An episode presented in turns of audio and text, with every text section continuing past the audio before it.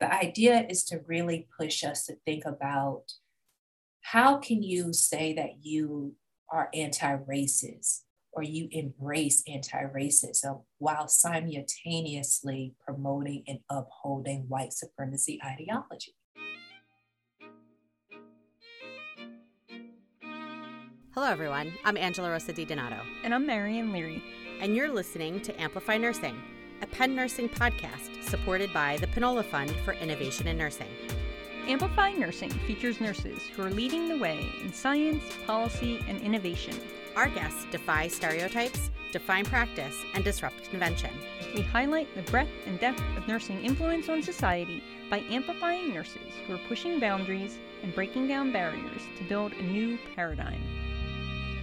Today on the Amplify Nursing podcast, we talk with Dr. Hafeeza Anchrum, a postdoctoral fellow in the Penn program on race, science, and society. Curious about the history of nurses that shared experiences similar to her, she recently completed a doctoral degree capturing the oral history of black nurses and their struggle for equality during the civil rights movement. Growing up in Birmingham, Alabama, as a child of a mother of the civil rights movement, Dr. Anchrum understood the need to preserve these stories due to a scarcity of historical scholarship about black nurses. Today, we talk with Dr. Anchrum about her early experiences in the profession, the inequities baked into the educational system, and who gets to tell the history of nursing, what's being taught, and whose work is celebrated. Hafeeza, thank you so much for coming to talk to us today. I really appreciate it. Thank you for the invite. Yeah, we're really happy. Yeah, we're really happy to have you. I've been a big fan of your work ever since I came to listen to you talk about one of your dissertation chapters. I found oh, the work fascinating and I've been really excited yeah. and probably annoying emailing you to come and talk to us. No, so I, I, I, really appreciate it. Thank you. Thank you for, for, for um, continue to email. I did not forget. Um, I was just trying to finish that monster of a dissertation. Yeah. finished. Woo! Congratulations. Congratulations. So why don't you tell us how did you come into nursing? Well, I guess I'll say I was born and raised in Birmingham, Alabama, and I attended Florida State University in Tallahassee, Florida for nursing school. I am not one of those people who um, grew up always wanting to be a nurse. I didn't know anything about nursing. I wasn't even sure what I even wanted to study in undergrad. My mother suggested that I choose a major where when I graduated, I would for sure get a job. So my choosing of nursing was about job security. And that actually, I think, is the story of a lot of folk who come from marginalized communities because, you know, this is about the politics of choice, right? And who really has choice. And, you know, some things are sort of I don't want to say handed to you, but you know, they're limited. And for some of us, the limit is that the sky is the limit. And for others, you know, the limit is the sky. That's why I chose nursing. I had all of these, it's interesting. Okay, so, you know, the same thing happens. I think the same, same thing happens today where, you know, you're kind of told these, these tracks that are popular. Everyone is either going to be a doctor or you're going to go to law school. And I think if you're at Penn now, you know, it's Wharton, you know, those are like the big, you know, the big big three. And you sort of feel as an undergrad, I think, kind of forced to choose between those three, and you don't really have the opportunity to expand. And maybe the first couple years, you might take a few different courses, but you kind of got to figure it out pretty soon. You don't have a whole lot of time to waste. And we know t- tuition is, is high. And so when my mom suggested nursing, and I had all of these oh, that was my point. I had all of these science courses. I had taken bio and chem and organic chemistry and animal diversity. I had taken all of these science courses. Wasn't sure what I was going to do with it. And when she suggested nursing, and I went over to the nursing school and I was overqualified because I had all of these math courses, I had all of this stuff but there were still some some prereqs that you know that are very specific to nursing that I didn't have. But that's that's how I ended up in nursing. It was about job security, and you know I liked the idea that I could live anywhere I wanted. You know, nursing is you know there are a lot of uh, benefits in nursing, and one of them is you know you can live wherever you want. So that's that's how I I ended up in nursing, and I have to say, you know, I didn't I didn't like nursing school um, and, and really didn't like nursing when I graduated. and I don't think that that's uncommon either. Uh, nursing school is, is, is hard. I also had some experiences in nursing school that really turned me off. Yeah. So when I graduated, me and a group of friends, we had sort of this pact that we were all going to go uh, to New York because it's nursing and you can go anywhere you want. Well, I went first. They never came. they never ended up going. So I was in the Big Apple and working at, you know, big hospital. And that's where it sort of started for me. Yeah. And I, I worked in as cardiothoracic and uh, perioperative nursing. And mm-hmm. uh, I, I, you know, I thought about anesthesia, but I remembered a professor that I had when I was at Florida State. She was, she was great. She was a psych NP. And I had mentioned to her that I was thinking about CRNA. And she said, your personality, you know, you're so outgoing. I can't see you in the OR. You know, you need to be around people. And be honest, mm-hmm. I can't do the OR because it's too cold.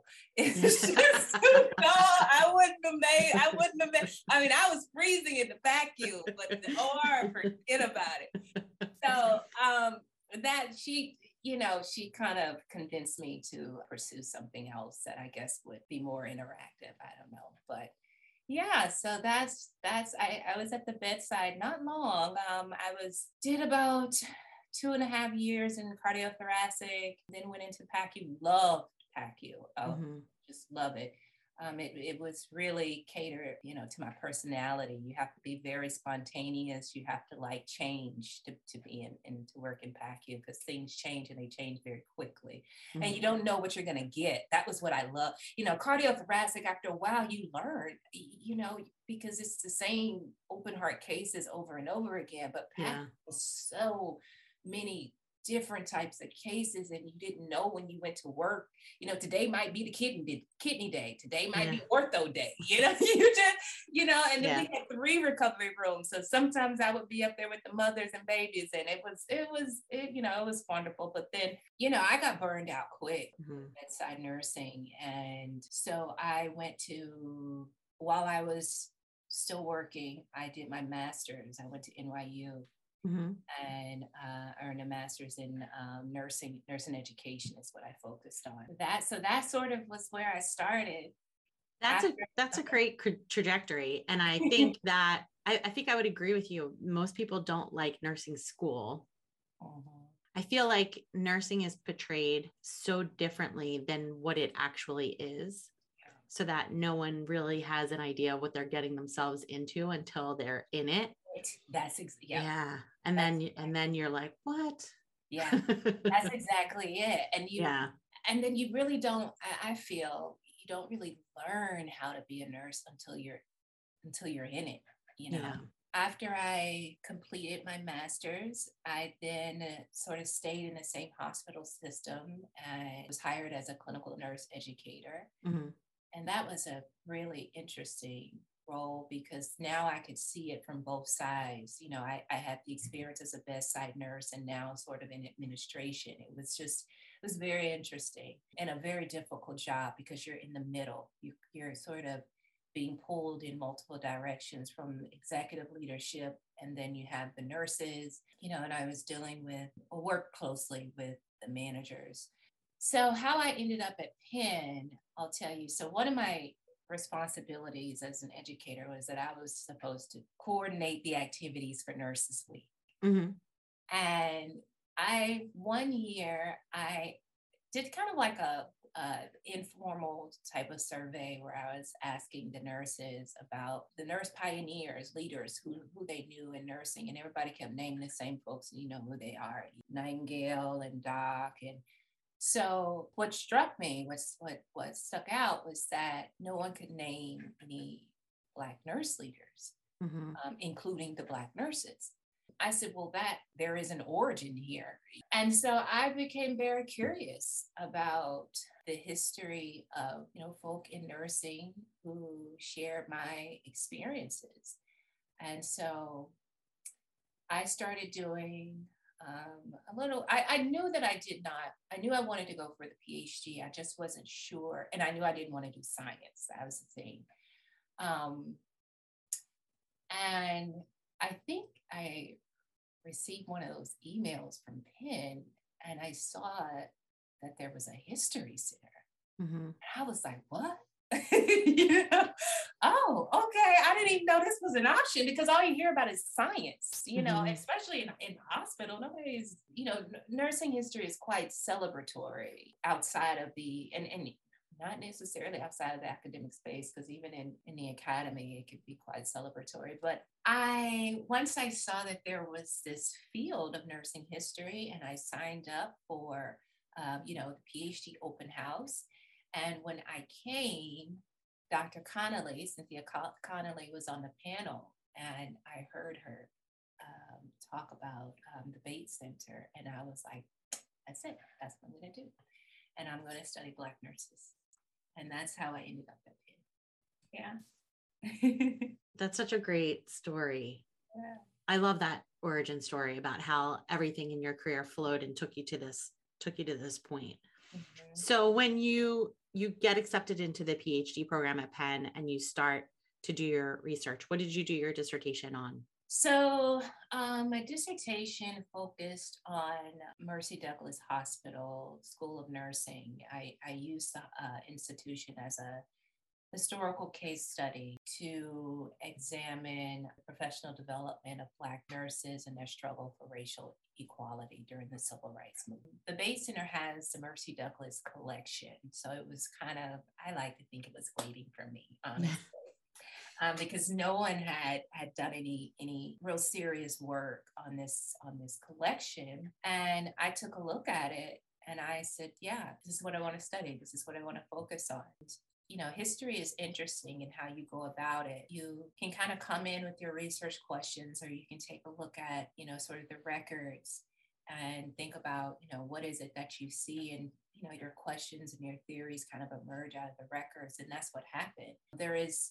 as you probably know, a, a, dearth of historical scholarship about Black nurses. And so it was just, it's really a wide open field. Um, there's so much work to be done. And we know very little about the experiences of Black nurses after World War II.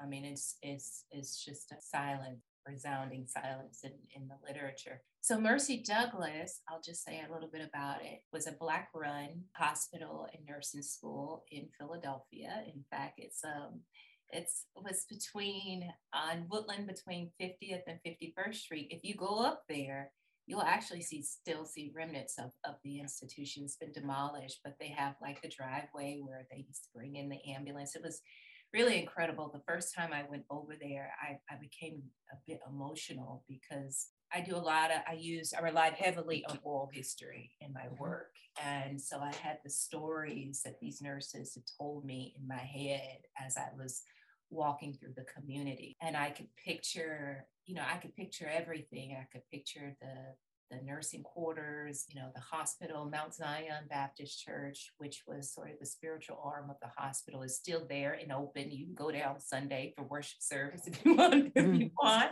Uh, I actually gave a whole spiel to the church about my project, and after people came to me and they were like, "My grandmama used to work at uh, Mercy Douglas, and I knew somebody. You know, I was born at Mercy Douglas. You know, all these stories of people in the community. It's just amazing. But it was one of the few Black run Black controlled hospitals and nursing schools in the country.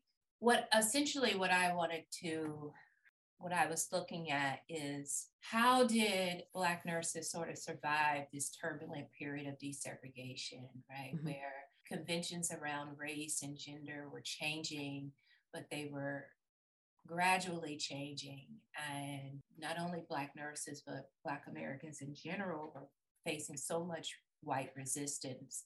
Mm-hmm. And though nursing was the first of the health professions to sort of formally desegregate, opportunities for um, Black women in nursing was, were still sort of extremely circumscribed. So it wasn't until the 1960s with the Civil Rights Act of 1964 that, you know, nursing was really forced to desegregate, just like hospitals and, and medicine. So anyway, my I concluded that you know it was these black run hospitals I said that served as like a I call it like a life vest. They kept the black nursing profession afloat until Jim Crow was dismantled. Mm-hmm. Um, although that was not the intent. Mercy Douglas wanted to survive integration. They wanted to still be standing when the smoke cleared, but racial caste in healthcare mirrored you know, broad, you know, broader society, you know, black black hospitals were challenged by structural racism and inequality. You know, they didn't, you know, separate but unequal. Mm-hmm. You know, it was universal. It was in healthcare as well, and so um, the hospital and, and, nursing school was chronically underfunded and under resourced. And though integration didn't necessarily close the institution. It played a major role, but at the end of the day, it was about systemic racism, racial repression. So, mm-hmm.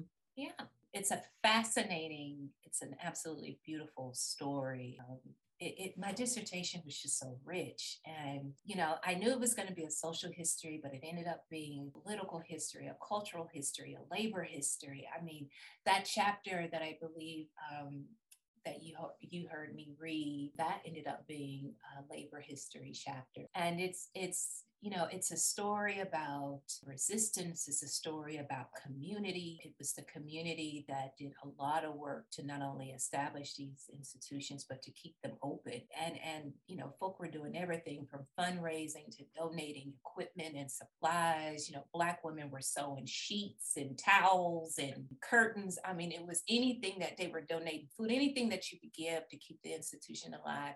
But I, I should say that Mercy Douglas was the product of the merging of two hospitals. These were two Black hospitals in Philadelphia. Philly has a just an incredibly rich healthcare history, Black healthcare history. Uh, it was Frederick Douglass Memorial Hospital was the first that was founded in 1895 by Dr. Nathan Mossell. The second was Mercy Hospital, which was founded by Dr. Eugene Hinson and some medical colleagues. And those two hospitals eventually merged in 1948 and formed Mercy Douglas. The nursing school closed in 1960. The hospital held on for a bit and closed in 1973.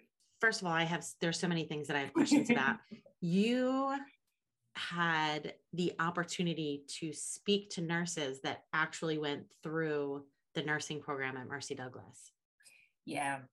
So I interviewed, I think, a total of uh, about 20 nurses. I also had a, a, interviewed a couple nurses, Black nurses that attended Jefferson as well.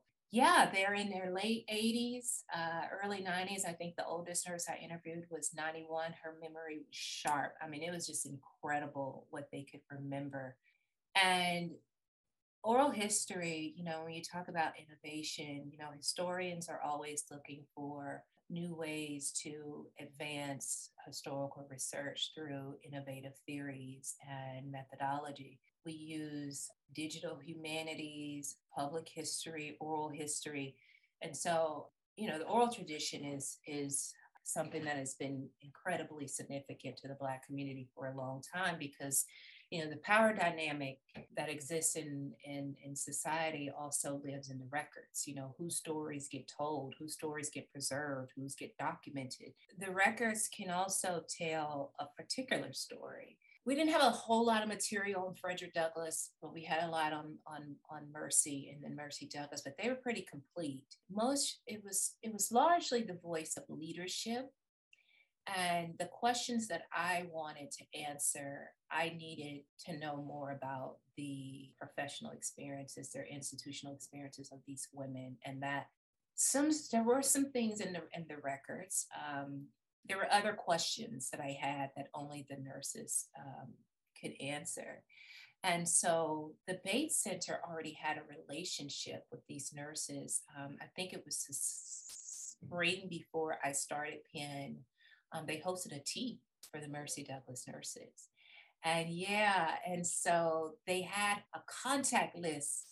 Oh, I was so lucky. They had a contact list already ready. So when I came in, I had, and the, the, the, most important person was the president of their alumni association. So they still had an alumni association. It just, they just disbanded about two years ago and they gave money, that the money that they had left, they gave to, to the Bates Center. That's kind of, I, I contacted the president. She put me in contact with some of the nurses and then it just kind of started from there.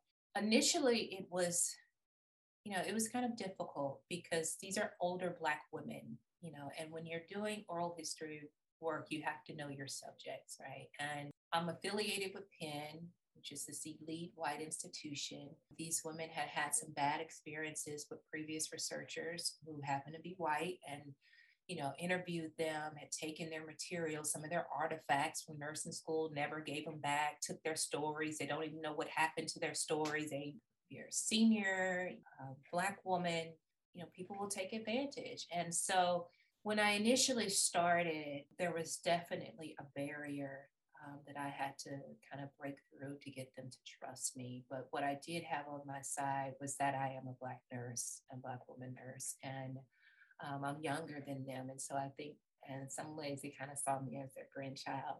and they were so proud of me too, you know. So once I kind of got the green light from the first few people that I interviewed, they, I think, I think they got on the phone and called, you know, each other and it's like, she's okay. They, yeah. yeah. And said I was okay. And then that just sort of opened, opened up um, the door. But it was it was rough in the beginning. In fact, I thought that I was going to have to abandon oral history, which meant it would have been a completely different type of project um, if I had to rely only on the records. One of the nurses, um, Miss um, Marie Harvey, she was the first that I interviewed. And these were very, these, these are very sophisticated, elegant, regal women, right? Mm-hmm. And so I, I initially I was using video because I I taken, you know, you take your uh, history courses and and the best practices is that you use both video and you have a couple of audio recorders in case something goes wrong. So I had like multiple cameras, I had recorders, and it was destroying my interviews because mm-hmm. each piece of equipment is a different audience. Mm-hmm. And I'm talking about, you know, I'm interviewing older Black women, and they, you know, there's a reason why Black women don't share about our inner lives. Um, you know, there's always the concern about being scrutinized, you know, your your your words being used against you. And so once I got rid of once I realized that the cameras and everything was an issue and I I, I got rid of it and I was interviewing Miss Miss Harvey, she said, um, you know, when you when you do oral history, you send them a transcript for, the, for them to read and make any corrections or revisions or if there are things they want to take out or add. Mm-hmm. she sent me this beautiful letter. She sent the transcript back to the Bates Center, and in it, at the end of the letter, she told me, um, "Don't give up," because I was telling her how I was having such a difficult time getting nurses to agree to the interview. You know, I would call them; they'll say, okay, sure, you know, and uh, call me, call me back though, you know, come, call me back in a month. And one, one person told me, she said she had to get her story together. She said, let me, this been so long, you should, baby, call me back. And I said, okay, yes, ma'am. And so I called her back and they, you know, they tell you to call them back again. And then, you know, there's medical issues, you know, it's a couple people I called, they had just gotten out of the hospital, you know, it's all these different, these different challenges. But she said, don't give up. And it was almost like she just spoke a word over me because after that, it, it just took off. I spent a lot of time with these women. I think my longest interview was Miss Dolores Brewer. It was eight hours. I went to her house at 11 o'clock at morning in the morning and we sat on her front porch and she had that lemonade and sweet tea. And I'm telling you, we talked, we gossiped like two old women in the church parking lot. She told all they business. I oh, I got the whole scoop on my stuff. I could have written a dissertation off her transcript alone. Okay. And because uh, she loved to talk. Oh, it was so good. And then um, I did a follow-up interview with her. And and you know, it was the same sort of thing. And you know, it was just beautiful because they got just as much out of the interview as I did because this is, you know, I opened up space for them to tell their own story. I think that, you know, I was going to say they, they had kind of started this sort of competition. You know, they would, every, every each house I went to, they would cook for me, right? Mm-hmm. And so one would say, "Well, I heard, I heard Marie baked you some cookies, so I done cooked you this. You know, it was like a little competition thing going on. Oh, who could, you know, it was it was great. You know, I remember one one nurse I interviewed and she said that uh, they they kind of warned me about her. They said she tough now. She was she was tough in nursing school and she's still tough now. She was the oldest nurse I interviewed. This one that was 91. And uh, but she was a cadet nurse and there aren't many cadet nurses still alive. Yes, but they kept saying you have to interview her because she's she was a she was a cadet. And I went in her house, and she because all of them except for the with the exception of three, I interviewed them at their home. And I went and she she I walked in and she said, I said, you know, oh, thank you for agreeing to talk to me and and uh, you know, I'm just so grateful for this, you know, blah, blah, blah. And she's like, mm-hmm, yeah, it ain't gonna take longer than 30 minutes. I left her house four hours later because that's it. You get them, you, you know, you, uh, you open up, you get them to open and they start mm-hmm. talking. And I, I, you know, I would always start the interview asking them about their memory of their great, great grandparents. And they would look shocked because they're thinking that you know, I'm just gonna come and I, I I'm not even when I explained why I wanted to interview them and what my project was about, I think I know that there was still this sort of element of what does she really want from me kind of thing.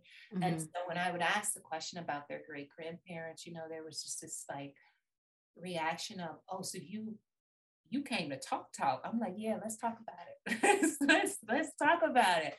And and that's the part of the work that you're not really prepared for because you know, I became close with these women. I would, you know, some of them I went to church with. You know, they were calling me.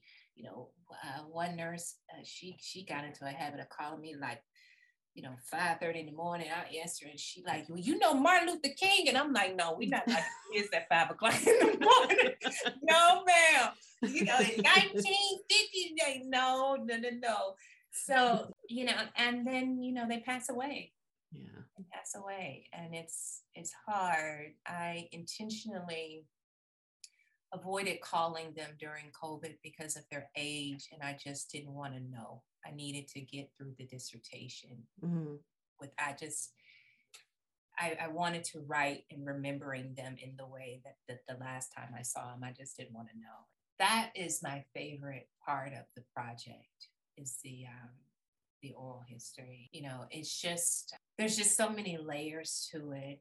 Even in the dissertation, I decided I paraphrase. I didn't. I didn't paraphrase much. I used direct quotes because I wanted them to tell their story themselves.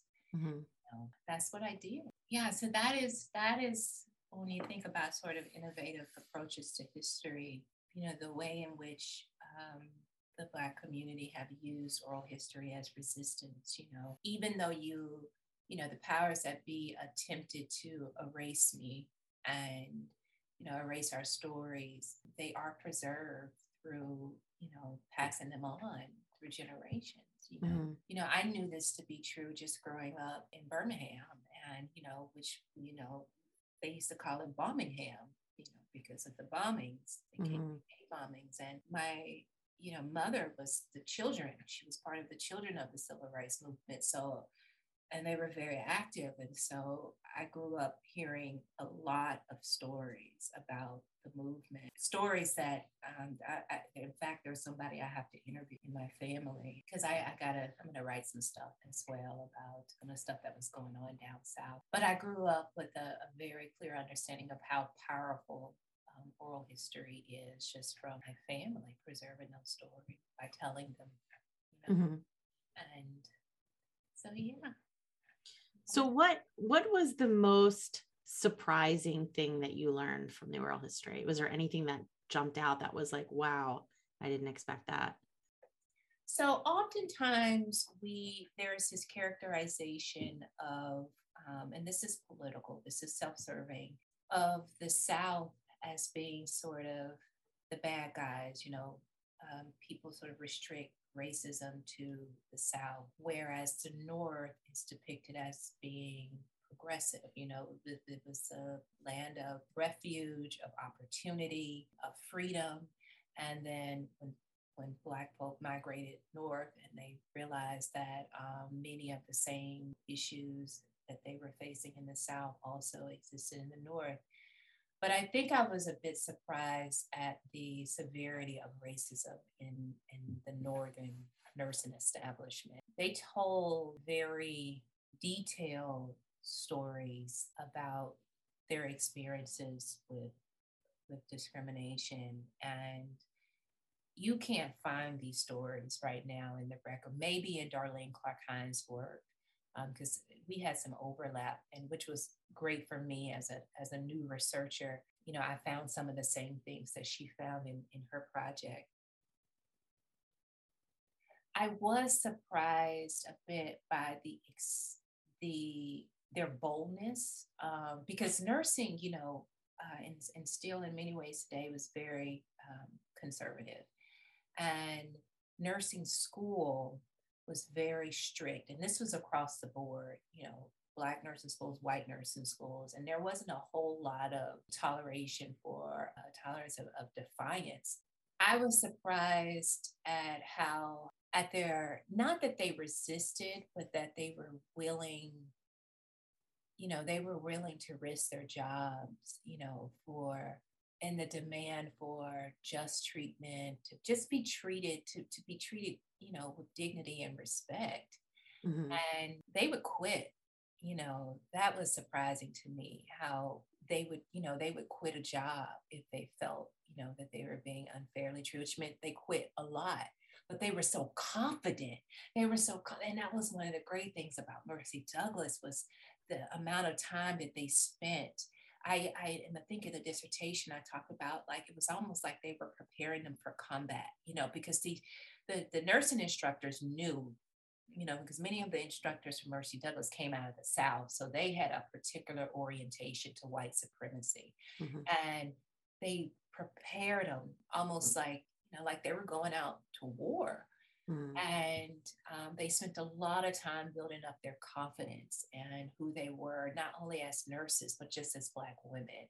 And that became like their shield, even more than their competence, because there was no denying. If you made it through Mercy Douglass, you had no choice to be but to, to be uh, anything but competent because you know black hospitals were so under resourced that you know, nurses had to or were expected to produce the same outcome with less than 50% of the resources. So they had to be, they, you talk about innovation, oh, they had to be innovative. you know, they had to make things work. And that was something that they all mentioned that Mercy Douglass taught them how to improvise. And so it wasn't about their, you know, about their intelligence and, and skill it was about being able to survive the emotional and psychological trauma, the picking away, you know, the constant picking away at, at your esteem, and how they were just able to hold on, not break.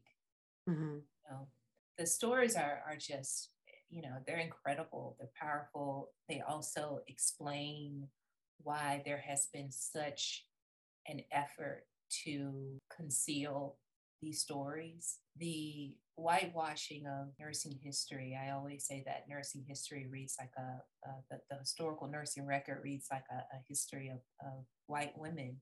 And that's not accidental. You know, that's not, that's, that's, that's an intentional political project. Mm-hmm. And we see that right now, right now today, this current attack on the history curricula on 1619 on mm-hmm. critical race theory, really on anything that does not portray the United States and nurse and and um, you know, white people in a positive light. This is nothing new. This is part of a, a much longer and broader history of white elites controlling what you can know, what you can teach to suppress political dissent and to control the people, because the people are much easier to control when they're miseducated and undereducated, much easier to control, much easier to dominate. That's why enslaved people were killed for learning how to read and write. You know, I, I feel so grateful, Angela, that I got to get these stories on record. And like to me, that is that is my contribution. And I think that is the biggest thing that I have done in terms of this project, in terms of my nursing career, to be honest, is that these stories are going to be here forever. Mm-hmm. You know, they're going to be here forever. And and there are oral histories of Black nurses out there. I'm not saying that this is this is it, but Mercy Douglass was pretty special.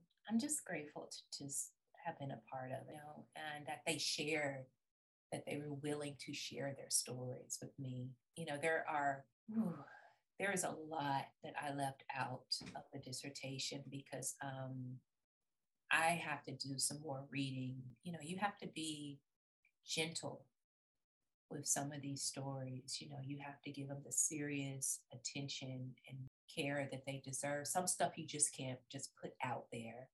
And they share, you know, a lot of things about their inner lives that I know we don't have a lot of material about that because there's certain things that Black women just simply do not talk about. Mm-hmm. And there was one interview I cried in the parking lot. I sobbed because I simply could not believe that she shared with me what she shared with me. And she told me that I was the only person who knew this story. And she gave me permission to share it, but we have to wait for her children to pass away because even they don't know the story. Wow. Yeah.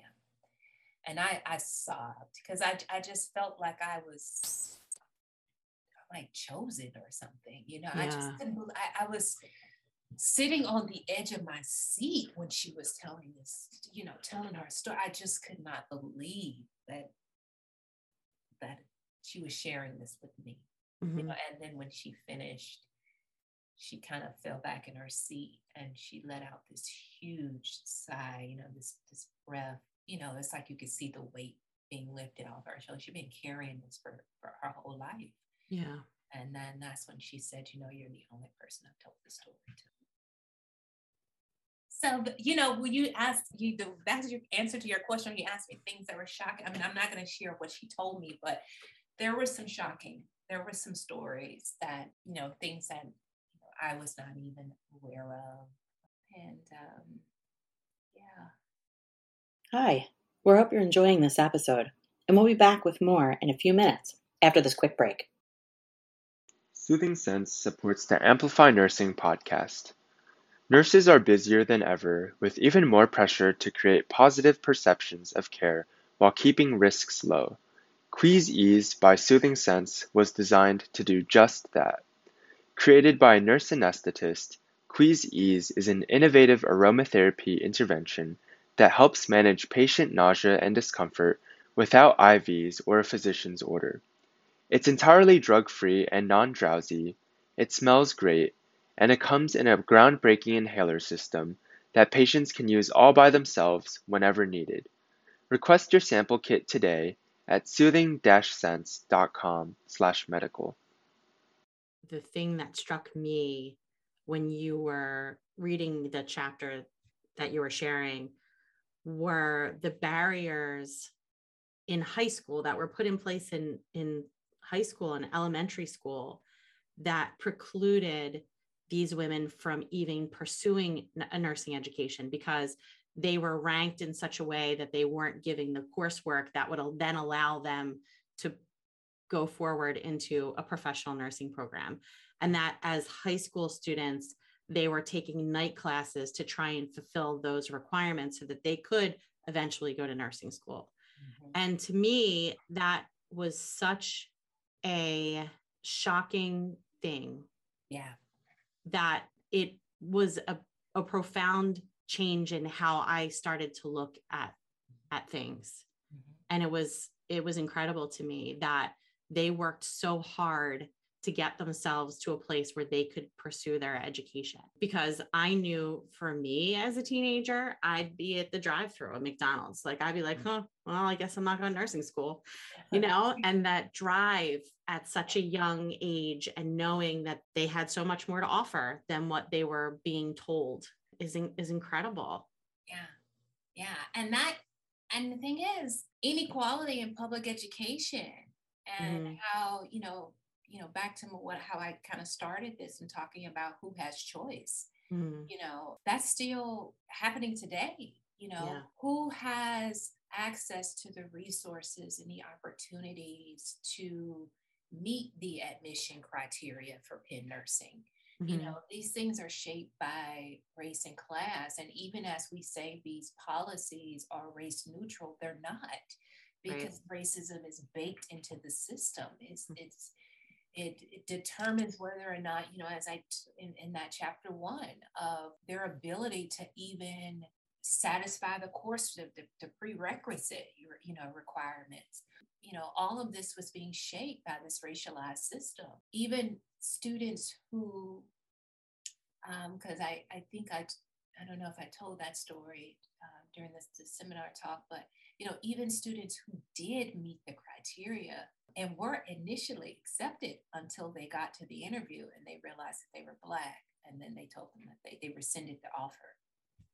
You know, I wrote in the conclusion that, you know, the dismantling of Jim Crow did not mean, you know, the end of racial exclusion. It just meant the, the invention of new, covert, sophisticated ways to exclude today it's illegal to say that you know you can't get in uh, because you're you know black or because you're asian or whatever but they find other ways maintain whiteness structural whiteness mm-hmm.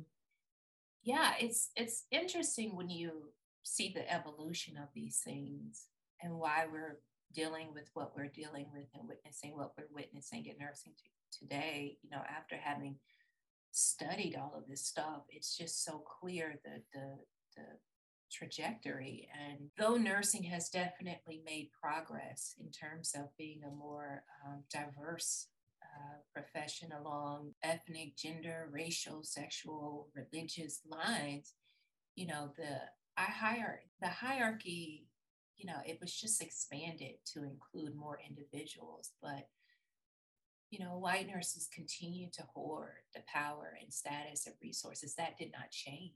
Mm-hmm. You know, the, the hierarchy of humanity of that that wasn't significantly altered. You know, it's still the same. We're still fighting the same system. We're still in the same system. And so, mm-hmm. I mean, I'm working on a paper right now about this very long campaign by nurse elites to raise the status of nursing primarily through nursing education reform. And that always entailed gatekeeping who could hold the title of professional nurse. You know, Black women, just like um, for to, to a, uh, a certain extent, immigrant women, but after a while, if you had white color skin, and that that was enough. You know, men, um, poor women who were excluded you know, this is this campaign continues today. It was in 1948 that the Brown Report was released that recommended that the bachelor's be the entry level degree into nursing practice. And you see, we're still on that. You mm-hmm. know, that's that's still being pushed, and and a very large vocal group that supports the closing of associate degree nursing programs. Well, associate degree nursing programs educate a disproportionate number of racial minorities. Mm. And on the surface, it looks like, you know, it's just we want to improve nursing, but it's never just been about improving nursing. It's always um, improving nursing has always meant whitening nursing, you know, keeping nursing white and middle class, which meant the initiatives, um, legislation has always functioned in a way to keep certain groups out. And mm-hmm. so, but you know, you got to kind of, you got to know history to know the, the racial politics that's undergirding a lot of this stuff. Got to know the backstory, the origin. It's part of the reason why I was so interested in in your work is because I'm really interested in how we ended up here on all levels. You yeah. know, I I mm-hmm. focus a lot, I work a lot in, in advocacy for my profession and how we got here in this position that we're in now is is so incredibly important and not knowing that history and not understanding how those structures were put into place is a huge detriment to being able to move forward because you can't dismantle something that you don't see. Exactly mm-hmm. exactly. And and that's and that's why it's been so important and i'm i'm, I'm excited to see this um you know it's small but it's growing movement to decolonize the nursing curriculum, which necessarily, you know, it includes decolonizing nursing history. You got to tell the truth. Mm-hmm. You know, this is about truth telling. You know, you know, part of nursing social currency has been this image of, of sanctity, of innocence. So, you know, it, it's part of the social construct of white middle class womanhood. I mean, that that was that was the basis of the uh, modern trained nurse, that whole social construct, you know, and so there has been, you know, an intentional effort to conceal these types of, of history. The projects that I'm doing right now, uh, well, one of them in particular is about centering, uh, this is part of the PMAS project that I'm working with, you know, as a postdoc with PRSS. Mm-hmm. PMAS is um, stands for Penn Medicine in the Afterlives of Slavery Project. This is an initiative that was launched by Dorothy Roberts by the request of President Gutmann that builds on the Penn and Slavery Project. So, you know, the Penn and Slavery Project investigate and document the university's connections to the institution of slavery. And so PMAS now looks at the continuous consequences of enslavement on medicine and nursing.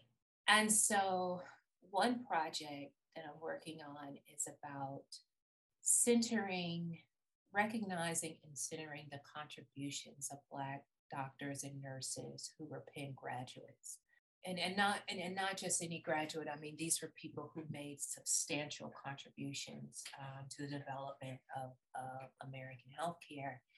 But um, as we've discussed you know their their contributions have been nearly erased. And the project really grew out of my dissertation that i told you, you know focused on um, mercy douglass. And i mentioned that dr nathan Mossell who was the founder of Frederick Douglass Memorial Hospital and Training School. He was also the first Black person to graduate from Penn Medicine. He was treated horribly as both a student and later as a, as a medical practitioner in Philadelphia. And so, what I'm thinking about is how has Penn Medicine, to what extent have they recognized his contributions. Because I've gotten the support um, from Dorothy for this, and we're thinking about different forms of, of recognition. You know, is there even a lectureship in his honor? Is there, you know, when they're teaching medical history, is he even mentioned? I mean, this was the probably most significant figure when we talk about uh, the history of Black Philadelphia, Philadelphia healthcare, and he was the first Black graduate from Penn. But there are reasons why they would not mention him because of the severe racial hostility and discrimination that he faced when he was both a student and a physician. And my hope is, um, if I this really works the way I wanted to, that we can then expand to Penn nursing. Look at Minnie Clemens, who was the first Black woman, first Black person to graduate from from HUP, from mm-hmm. nursing. Know, she's not even really. I, I mean, I, I, don't know about you, but I didn't really hear anything about her when I was a, a student. We don't have any records on her in the Bates mm-hmm. Center. You know, this project really, you know, it asked the questions around, you know, what does it mean to celebrate and honor those who were either you know, indifferent to or upheld racial caste while ignoring those who fought against racial injustice. You know, why do we celebrate Nightingale, who supported British colonialism and was anti Black while ignoring Sojourner Truth and Mabel Staupers and Estelle Riddle, Riddle who were freedom fighters? Mm-hmm. You know, why, why do the narratives around these great white nurse pioneers, why do they dominate our understanding of what counts as history? You know, these are the types, this is this is what I'm doing with this, you know, with this project. And the idea is to really push us to think about how can you say that you are anti-racist or you embrace anti racism while simultaneously promoting and upholding white supremacy ideology. And we do this in various ways. It's in the textbooks, you know, it's in on the walls of the nursing school. Whose portraits are on the walls of the nursing school? Mm-hmm. You know, it's in the Nurses Week celebration. Who are we celebrating? Year in, every year, it's the same folk. You know, it's in it's in the archives. You know, Mercy Douglass is doing a lot of diversity laboring, and and I I've had conversations with with uh, Julie about this, so this is not not a surprise. You know, they're doing a lot of heavy lifting, a lot of diversity laboring in that archive because they're the only collection of a Black nursing school in there. That is sort of the intent of that particular project, and um, we'll see what happens. I'm going to do a, a, a presentation. We have a symposium next spring, uh, this spring, and I'm going to talk about Mossell and my ideas around this. Um, you know, a lot of institutions across the country who've been studying their connections to um, enslavement have been taking down monuments. Mm-hmm. You know, why isn't there an endowed chair in Minnie Clemens' name? You know, why aren't there? Why isn't there a portrait of her why don't anyone know who she why we don't we hear this name? You know what you know it's just you know these are the questions that you have to ask you know and you can't you can't actually be serious about this work and while also reproducing whiteness. You just can't. Mm-hmm. um, and that's not to say that we should stop talking about nightingale. Nightingale has made some absolutely incredible contributions to nursing. I mean that they say the founder of modern trained nursing, but she was also an imperialist. And that has to be, that story has to be told. And we have to deal with the messiness. When people say things like, well, she was a woman of her time, well, that's dehumanizing. Mm-hmm. You know, that's dehumanizing because there was never a point in history when Black people were not human. So to say mm-hmm. that she's a woman of her time, you you are not only denying Black humanity, but you're ignoring the efforts of many people, Black and white, abolitionists who fought against uh, anti-Black racism, Jim Crow, slave, you know, indigenous genocide. You know, you you're you're saying that these were everybody didn't believe this stuff. right. You know, you know, there were people who knew that this was inhumane. Mm-hmm. Nightingale supported, she she supported genocidal uh, uh, attack on indigenous people. And you know you we can't we have to tell it's, it's, it's time to tell the truth. You know there's a lot of ways that we're approaching this that are that's not going to lead to structural change. It just allows you to give the appearance as though things are, you know, you're making a difference or you're changing things, but really the system and the hierarchy remains intact the structures remain intact. You know, I'm I'm not, you know, when people say, you know, we have to expand the record to be more inclusive, that sounds like the record is accurate. It sounds like you're baking a cake and this is the batter, this is the base, and then we just gonna sprinkle some stuff in there. No, no, no, no, no, no. No, the batter is wrong. The foundation has to be completely dismantled. You know, this is what abolitionists mean when they say the, system cannot be reformed. You have to completely dismantle the system. You know, the record has to be re- rewritten. When people start talking about radical, you know, this is the, the real work. There are a lot of folk who won't support this. And when you think about it, it makes sense because you know, how many people are actually willing to give up their privilege, you know, willingly relinquish their privilege in order to achieve um, true liberation, true freedom. You know, we we romanticize this stuff. We romanticize our revolutionary leaders and radicalism and all this stuff, but people forget people died. A lot of folks died. Mm-hmm.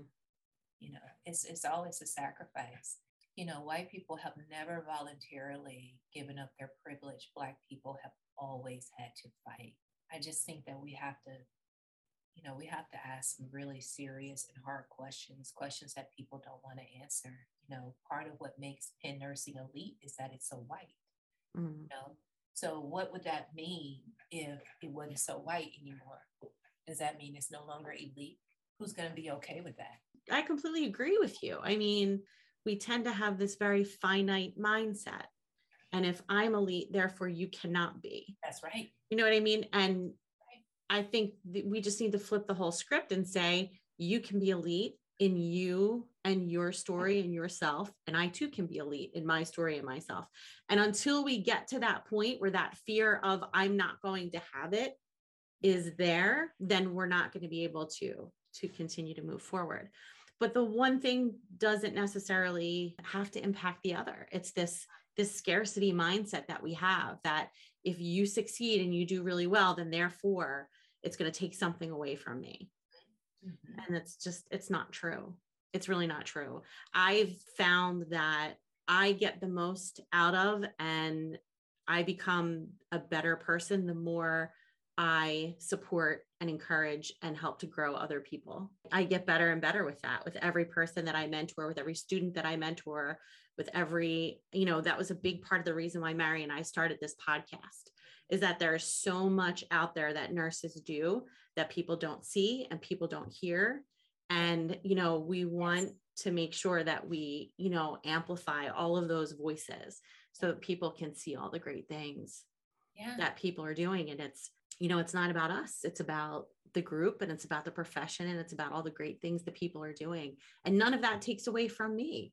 That's the part that's so right. I find so strange is that nothing, none of that takes away from me. So why are people so afraid? It's a, it's a really, it's a big mindset change. I feel, I don't know, I feel like it's coming. I could probably be a little bit naive. I feel like it's something that we're getting closer to approaching. You know, we'll see. We'll see how it goes. Yeah. I, I don't know, past few years, you know, I just hope that people are recognizing what is happening and how a serious fight that we're in. Civil rights legislation being peeled back. Black folks are back to fighting for voting rights. We're mm-hmm. fighting for abortion rights. We're fighting, I mean, it's one thing after the other. And now mm-hmm. we're fighting to be able to read and learn what you want to read and learn. I mean, that's that's a um, mm-hmm it's not headed in a, a, a good direction. And I've told all of my friends, and I'll tell you this, you know, save your books because we're headed to a place where books are going to be valuable because certain things you're just not going to be supposedly allowed to read and we can't say that this is like like that's that's ridiculous. No there is a point in time where people were killed for learning how to read mm-hmm. knowing how you know this is america. This has happened. Black studies black people had to, to, to black scholars had to fight for a black studies program you know. In philadelphia during the 60s they had to fight to get black history included in the curriculum. I mean mm-hmm. these are not all of this stuff has a is you know has a history and it's you know my concern i think is just that and I, I think also because we are being bombarded it's every day it's something different it's something else you know i think people are are exhausted frustrated um, but we can't give up we're in a serious fight. Know, we need all hands. You know, everybody needs to be on board. Um, I think now there's another project that I'm working on with Dr. Fairman, Julie uh-huh. Fairman, uh-huh. Um, and it's a project to investigate the connections between Penn Medical School, the early medical school, and HUP Training School. So let me let me just give a little bit of a backstory. So, you know, as I mentioned, PMAS, the Penn Medicine and Afterlife of Slavery Project, focuses on the history of the medical school and its ties to slavery.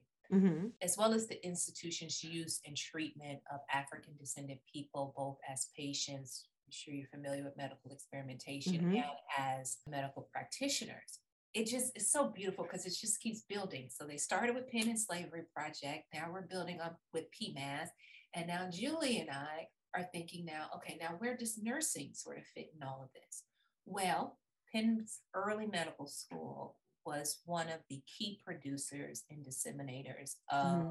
scientific racism. And they taught this race-based medical knowledge to medical students who then graduated and many of them went down south and they also mm-hmm. became were very instrumental in um, helping to sustain um, um, the institution of slavery mm-hmm.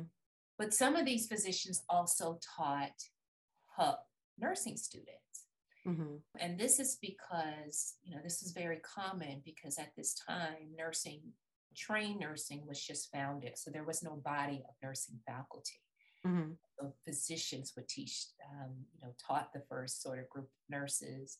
And that practice actually continued well into the mid 20th century because there was also a faculty nursing shortage. And so physicians would kind of volunteer to teach nursing students. Our project probes whether these physicians from Penn Medical School transmitted this race-based medical knowledge to help nursing students. Mm-hmm. What's driving this question is this sort of bigger question around how did the notion of biological race enter into nursing education? Mm-hmm. Because PMAS is doing work in finding Penn Medicine was a, I mean, key producer and right. circulator of these ideas. And this is how it, it you know, circulated in, in medicine. And so, you know, where did these ideas come from in nursing?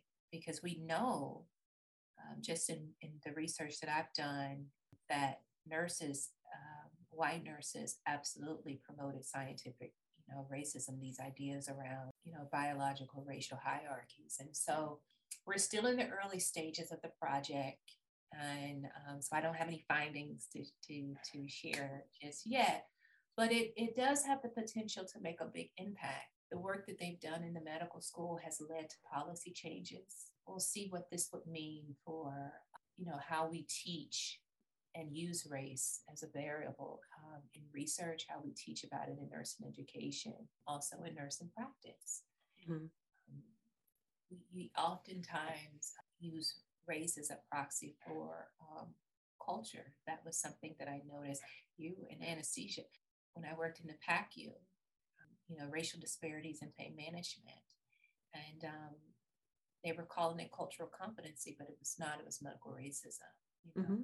And it was rooted in these old ideas about these so-called differences in black and white bodies and black and white and brown bodies and you know um, who could tolerate pain who's more sensitive whose pain is real whose pain mm-hmm. is normal you know so that's a very exciting project. That is an exciting project. All right. So, as much as I would love to continue this oh, conversation, oh, I could do it for hours and oh, hours. Okay. Thank you. I'm going to be cognizant of your time and I really, really appreciate it. And I appreciate your your work and your expertise. And I'm looking forward to seeing what comes out next. And it was such a pleasure. Yeah. So thank you so much. It was great. I enjoyed it. and good luck to you too. Hello, Marion. Hello, Angela. How's it going? It's amazing. How are you? I am great. I can't tell you how much I loved listening to your conversation with Dr. Anchrum. Like, seriously, she is an amazing storyteller. And I could have just listened to her all day. I know. It was, I was so excited for that interview. It was really, really good. And she's doing such really incredibly important work. We, I think, in nursing, don't have a great sense of our own history. And I think it's so important that everybody understand where it is that we're coming from. Her research about Black women trying to become nurses in the 1950s and 60s and all the barriers they had to overcome is a really important story to tell. Yeah, and I think, you know, she says it really well in her interview. We really need to understand the origin story of nursing and where we're at now and how that all plays together and who gets to tell that story. It reminded me of Raven's interview and the project that she's working on, Nurses You Should Know project, trying to highlight the history of a nursing profession, but the history of Black nurses within the nursing profession. Yeah, totally. They're they're both they're both doing the same thing in different ways. And i think they're both doing a phenomenal job of it. It's just incredibly important especially when you consider you know where does policy come from? Where does the attitudes and culture of nursing come from? This is where it comes from. And if we don't take a hard look at where it came from we're not going to be able to make changes well, Angela, this was the last episode of season four, and we hope everybody enjoyed this short season. We will be back with you in 2022 for season five, and we hope everybody has a healthy, safe new year. Amplify Nursing is hosted by Dr. Angela Rosa DiDonato and Marion Leary, and produced by the University of Pennsylvania School of Nursing with special thanks to our Department of Information Technology Services for their assistance.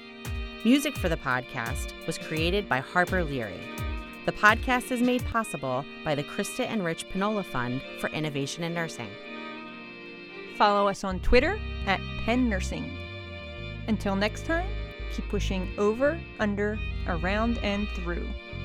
We want to thank you for listening to the Amplify Nursing podcast and remind you to subscribe to the podcast on iTunes, Google Play, Spotify, iHeartRadio, or wherever you enjoy your podcast listening. And if you can do us a solid, please rate and review us as well. It will go a long way in amplifying our episodes.